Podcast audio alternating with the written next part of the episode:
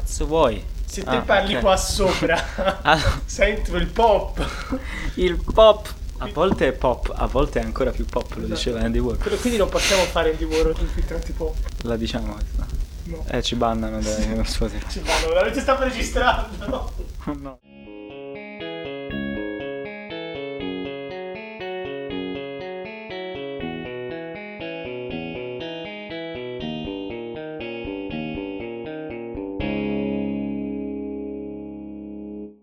Bentornati a questa spumeggiante puntata di Storia Storta. Siamo tutti tornati dal mare e nessuno ha voglia di rincominciare la propria vita, però tocca a tutti e insieme a questo tocca anche la nuova stagione di Storia Storta.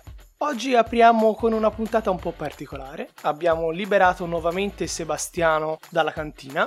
Mi sembra giusto, d'altronde sono state ferie anche per lui. È arrivato il momento di tornare in cantina al fine di questa puntata. Sebastiano, mi dispiace. Goditi gli ultimi minuti della tua, della tua libertà. Cosa ci hai portato oggi? Allora, grazie di avermi preso il telefono, così non posso chiamare i soccorsi. È il minimo. Eh, certo.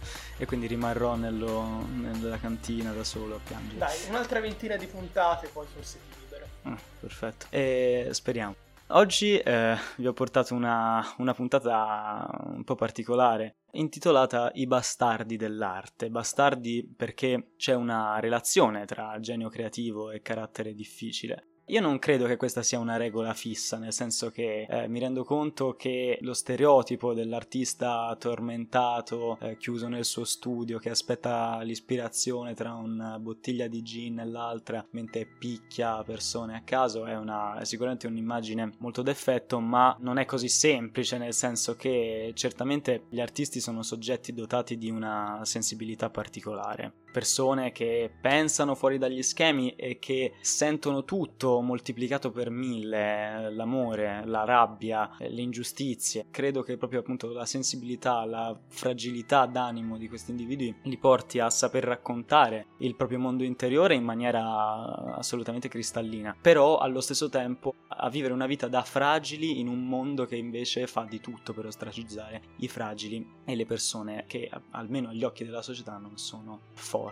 Quindi oggi volevo parlare di questo, volevo parlare di come l'indole, come il carattere entra poi anche nella produzione artistica, di come queste vite miserabili, che per, appunto per la maggior parte sono vite miserabili, entrano in quella che è la narrazione di queste figure che vengono mitizzate e eh, questo è un errore. È un errore perché proprio per gli artisti non si dovrebbe cercare di creare eh, dei miti, perché appunto il fatto di avere una grande sensibilità è sia un, un'arma incredibile, una spada affilata che ti permette di creare immagini iconiche che sanno raccontare una storia emotivamente sconvolgente, straziante, ma al tempo stesso l'altra faccia della medaglia è una fragilità estrema che a volte viene affogata nell'alcol, come vedremo, a volte viene sfogata in attacchi d'ira incontrollati, a volte viene sfogata eh, sulla persona che si ha accanto in quel momento della propria vita. Eh, in altri casi si cela la propria identità per eh, crearne una nuova e quindi snaturarsi, pur di non vivere quell'abisso di disperazione, quella condizione emotiva tipica delle persone fragili e sensibili. Volevo partire nel racconto di oggi raccontandovi di come è nata l'idea per questa puntata. Qualche sera fa ero a cena con Cosimo, appunto, stavamo parlando di, per lo più cazzate e a un certo punto, insomma, Cosimo mi ha raccontato che durante un concerto in Calabria Fabrizio De André disse una frase molto infelice, no? Disse "È fortunati voi che avete la mafia perché vi dà lavoro", no? In un certo senso, il succo del discorso era questo. Io mh, ho una venerazione per Fabrizio De André, è una delle persone più importanti a livello artistico nel mio bagaglio culturale, quindi è proprio ha forgiato il modo in cui io vedo il mondo, il suo pensiero, le sue canzoni, le sue parole, i suoi versi hanno davvero influenzato il modo in cui io mi approccio alla vita e quindi sentire una, affermazione così, la mia prima reazione è stata ma no, ma dai, ma stava scherzando, era ironico, oppure ehm, non lo so, ho detto no, ma non è possibile che abbia detto una cosa del genere. E invece poi, insomma, ho visto un pochino e a quanto pare l'ha detto, non, non, non, si sa nemmeno se l'affermazione era del tutto ironica, sicuramente un pochino, anche perché insomma la mafia è potere e eh, Fabrizio è sempre andato contro il potere. Quindi penso che, che fosse semplicemente una frase sbagliata, detta anche nel contesto sbagliato, però io non posso che trovarmi in disaccordo naturalmente con affermazioni del genere e è chiaro che prendo le distanze e allora mi sono messo a ragionare, mi sono messo a ragionare e ho pensato che troppo spesso siamo portati a pensare che gli artisti che amiamo debbano per forza essere persone immacolate, senza macchia, che non hanno un difetto. In realtà è tutto il contrario, naturalmente. Vivendo nella condizione di artisti, quindi di voci per lo più fuori dal coro, è chiaro che eh, molto spesso si trovano ad avere idee, ideali diversi e a volte anche che noi possiamo non condividere. Partiamo eh, col racconto di oggi da un artista che è diventato naturalmente uno dei più grandi del Seicento, forse il più grande, che è il prototipo dell'artista tormentato, quello che poi nell'Ottocento fu riscoperto e, e gli fu attaccata, appiccicata questa etichetta di, di, artista tormentato e con quell'ideale romantico tutto ottocentesco che mostrava appunto un artista conscio dell'essere un grande artista e che quindi andava contro il mondo, andava contro tutti e viveva una vita miserabile, quasi come se fosse indispensabile per continuare nel suo processo artistico non era proprio così, nel senso che ovviamente Caravaggio aveva i suoi lati oscuri, ovviamente era un individuo i cui scatti d'ira, soprattutto nella Roma del Seicento, erano famosi, ed era un emarginato tra gli emarginati, viveva pertanto il paradosso che io ho sempre trovato interessantissimo, di vivere la notte nelle, nelle peggiori bette eh, di Roma, eh, quando vivrà a Roma e poi Napoli e tante altre città. Questa vita notturna senza regole, con risse continue. Lui entrava e usciva dal carcere di Tordinona quando era a Roma. Nel 1600 Caravaggio picchiò un nobile di nome Girolamo Stampa da Montepulciano e dopo quella,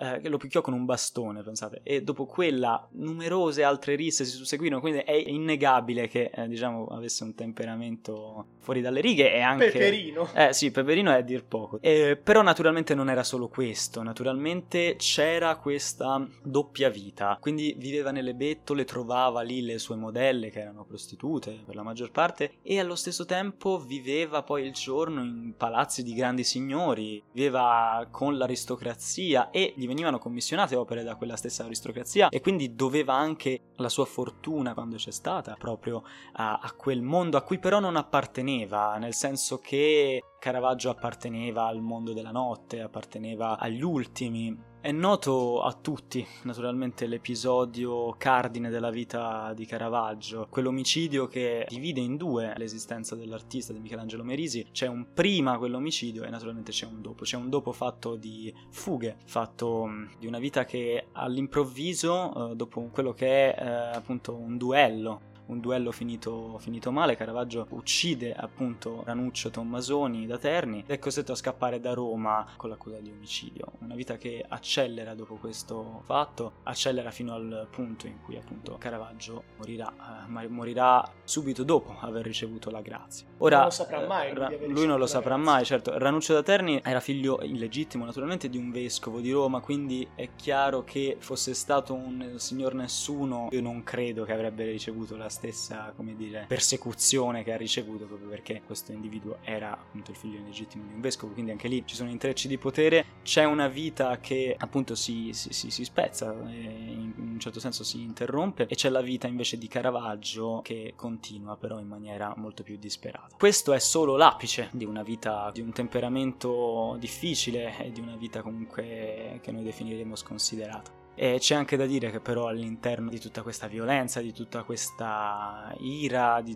tutte queste risse e scazzottamenti c'è una bellezza, c'è la bellezza del fatto che Caravaggio era uno che studiava davvero, non era l'ultimo arrivato, conosceva bene l'arte classica e i Vangeli, anche quelli apocrifi, era un artista che riusciva a mettere in scena soprattutto perché sceglieva soggetti della Roma vera, non la Roma dei palazzi, non la Roma rinchiusa nelle quattro pareti dorate, ma la Roma delle borgate, la Roma delle taverne notturne notturne, delle prostitute e degli assassini. Del tipo strano. Del tipo strano, citando Fabrizio. Eh, riusciva a mettere in scena davvero quella che viene definita da Vittorio Sgarbi e lui l'ha definita qualche tempo fa luce del realismo. Lui diceva alla domanda perché Caravaggio è così grande e lui ha risposto perché si stenta a credere che le sue idee siano state concepite quattro secoli fa. Tutto nei suoi dipinti, dalla luce al taglio della composizione, fa pensare a un'arte che riconosciamo, a un calco di sensibilità ed esperienze che non sono quelle del Seicento, ma quelle di ogni secolo in cui sia stato presente e centrale l'uomo. La si può chiamare pittura della realtà, ecco, questa era la definizione che mi interessava, e a questo deve la sua incessante attualità. Davanti a un quadro di Caravaggio è come se fossimo aggrediti dalla realtà, è come se la realtà ci venisse incontro e lui la riproducesse in maniera totalmente mimetica, stabilendo per ciò stesso un formidabile anticipo, perché si può dire in senso oggettivo che Caravaggio sia l'inventore della fotografia.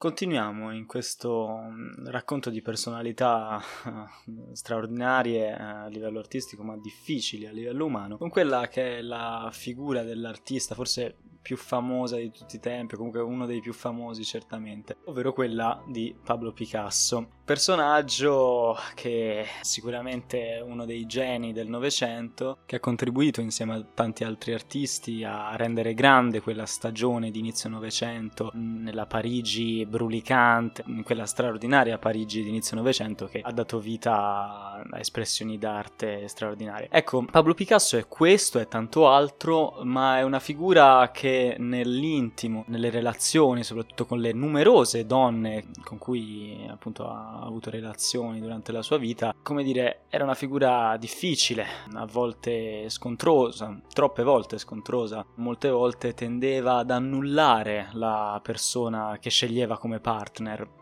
lo si può definire misogino. La prima storia che un giovanissimo Picasso ha con una donna parigina quando si trasferisce a Parigi da appena 17 anni è una storia d'amore con eh, una donna di nome Fernand, una donna bellissima, lui stesso la soprannominava la bella Fernand. Addirittura arriverà a chiuderla in casa quando doveva uscire a sbrigare delle faccende. Quindi questo livello di tossicità, quindi lei totalmente succube, lui gelosissimo, ci danno il quadro di una relazione tossica in cui però lei è assolutamente una musa ispiratrice viene rappresentata, pensate, in più di 60 opere dell'artista, quindi viene ritratta in uh, tantissimi modi e diventa davvero la sua musa. Dopo di lei un susseguirsi di tantissime donne sulla falsa copia di questa, cioè donne che diventano la musa ispiratrice, che Pablo naturalmente sa come incantare, no? Era un uomo naturalmente estremamente affascinante, ma d'altro canto quando lui le attira a sé, quindi quando entrano a far parte della sua vita ci dicono anche le fonti biografiche che insomma iniziava a comportarsi in maniera del tutto scorretta, era una costante il trattare male la ragazza di turno, era una costante essere geloso fino alla follia, sebbene appunto dentro questa cornice di questa relazione tra musa e pittore.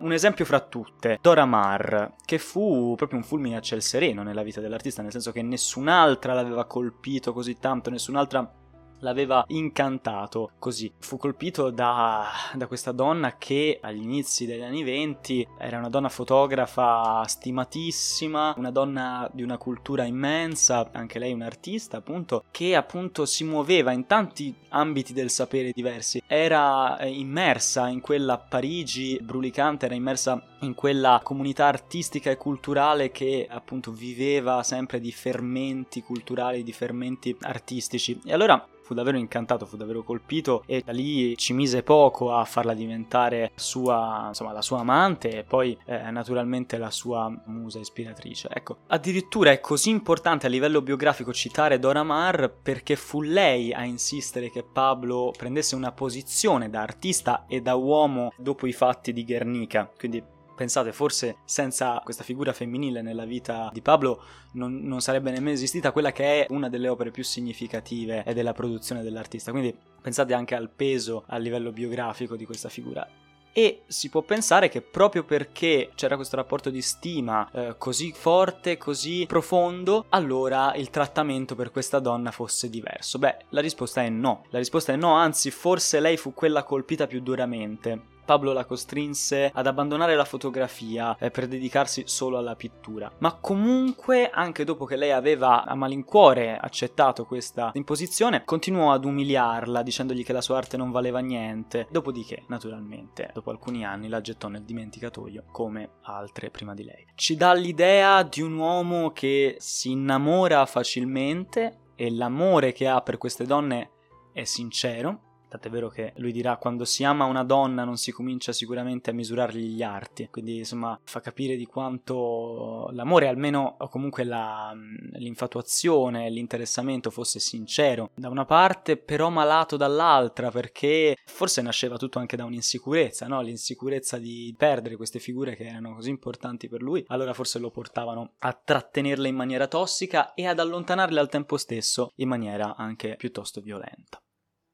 Continuiamo il racconto spostandoci, eh, eravamo nella Parigi dei primi del Novecento e in cui tutta l'attenzione del mondo artistico era appunto puntata su quella Parigi di inizio secolo, ma negli anni 50, quindi arrivati alla metà del secolo scorso, succede qualcosa. L'attenzione artistica mondiale si sposta, si sposta da Parigi a New York, quella che è la famosa scuola di New York di cui fanno parte Rochko e tanti altri, tanti artisti americani straordinari, ma fa parte soprattutto il re il re dell'action painting, il re dell'arte americana di quegli anni. Stiamo parlando di Jackson Pollock, che io ho definito, diciamo, Dr. Jekyll e Mr. Hyde perché era un, una persona tanto piacevole quando era sobrio e tanto insopportabile e assolutamente violenta, ingestibile da ubriaco quando beveva. Una figura, come dicevamo, importantissima per l'arte eh, americana perché appunto proprio sposta l'attenzione non solo mediatica ma di tutto il mondo culturale e artistico sugli Stati Uniti e lo fa dando vita a un movimento che insieme a Mark Rochko io sono convinto che queste due figure, sebbene la storia dell'arte abbia dato poi più importanza naturalmente a Jackson Pollock, e forse ha ragione, sono convinto che la figura di Mark eh, Rochko è certamente una figura importante quanto quella di Pollock, figura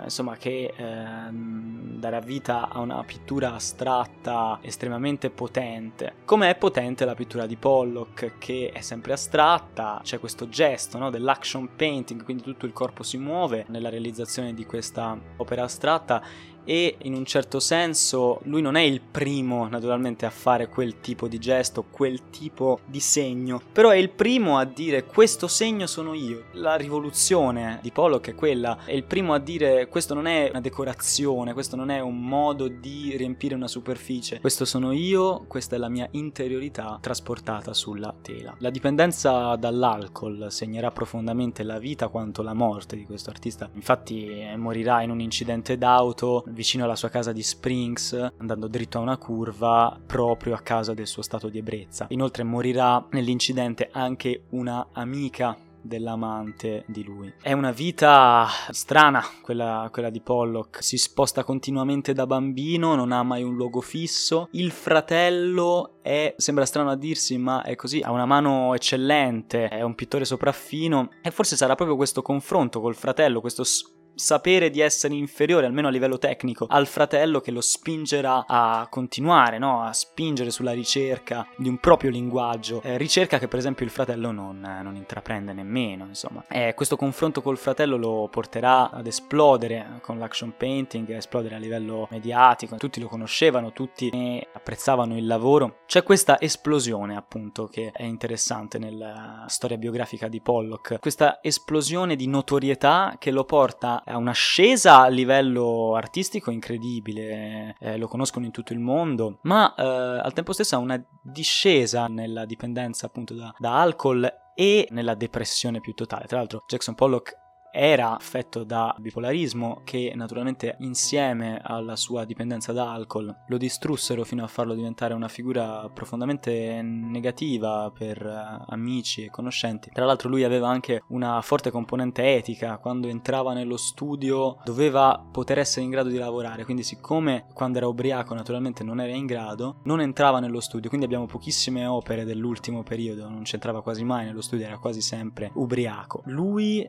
dirà l'inconscio è un elemento molto importante nell'arte moderna e penso che le pulsioni dell'inconscio abbiano un grande significato per chi guarda un quadro. Fa capire quanto desse importanza al mondo interiore, a un'analisi attenta di quello che abbiamo in testa, di pensieri a volte molto negativi, a volte i nostri demoni che appunto stanno, stanno là dentro e a volte non, non vogliono uscire. Ecco, per Pollock, secondo me, l'analisi e quindi la ricerca di un proprio linguaggio si è trasformata in una battaglia contro il proprio inconscio, contro i propri demoni, una battaglia che purtroppo alla fine ha perso.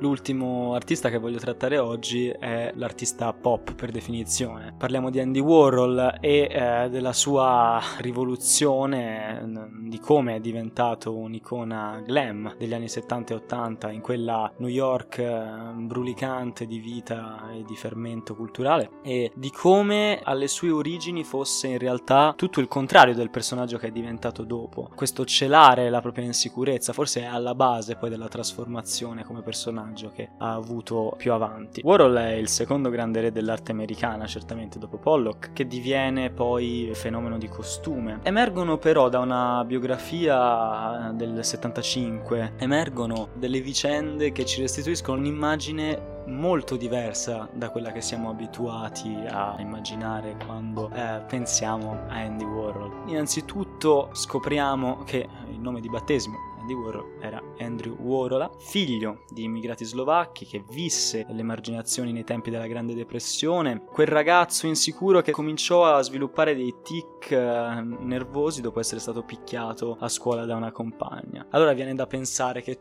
tutto quello che è avvenuto dopo, tutto ciò che riguarda Andy Warhol, quindi questa maschera che diventa, grazie alla Factory, protagonista assoluta di quegli anni eh, che eh, ora impropriamente definisco ruggenti perché ruggenti sono gli anni 20, però di fatto si può dire anche di quella New York degli anni 70 e degli anni 60 allora viene spontaneo pensare, ma era forse una maschera, era forse un modo per riaffermarsi a discapito di quelle origini da emarginato tra gli emarginati che lo avevano segnato nella sua vita da adolescente, da ragazzo. Ho quella disperata sensazione che niente abbia senso. Allora decido di innamorarmi, ma è troppo difficile. Voglio dire, pensi costantemente a una persona ed è soltanto fantasia, non è reale. E poi diventa una cosa così coinvolgente. Devi vederla di continuo e va a finire che è un lavoro come un altro.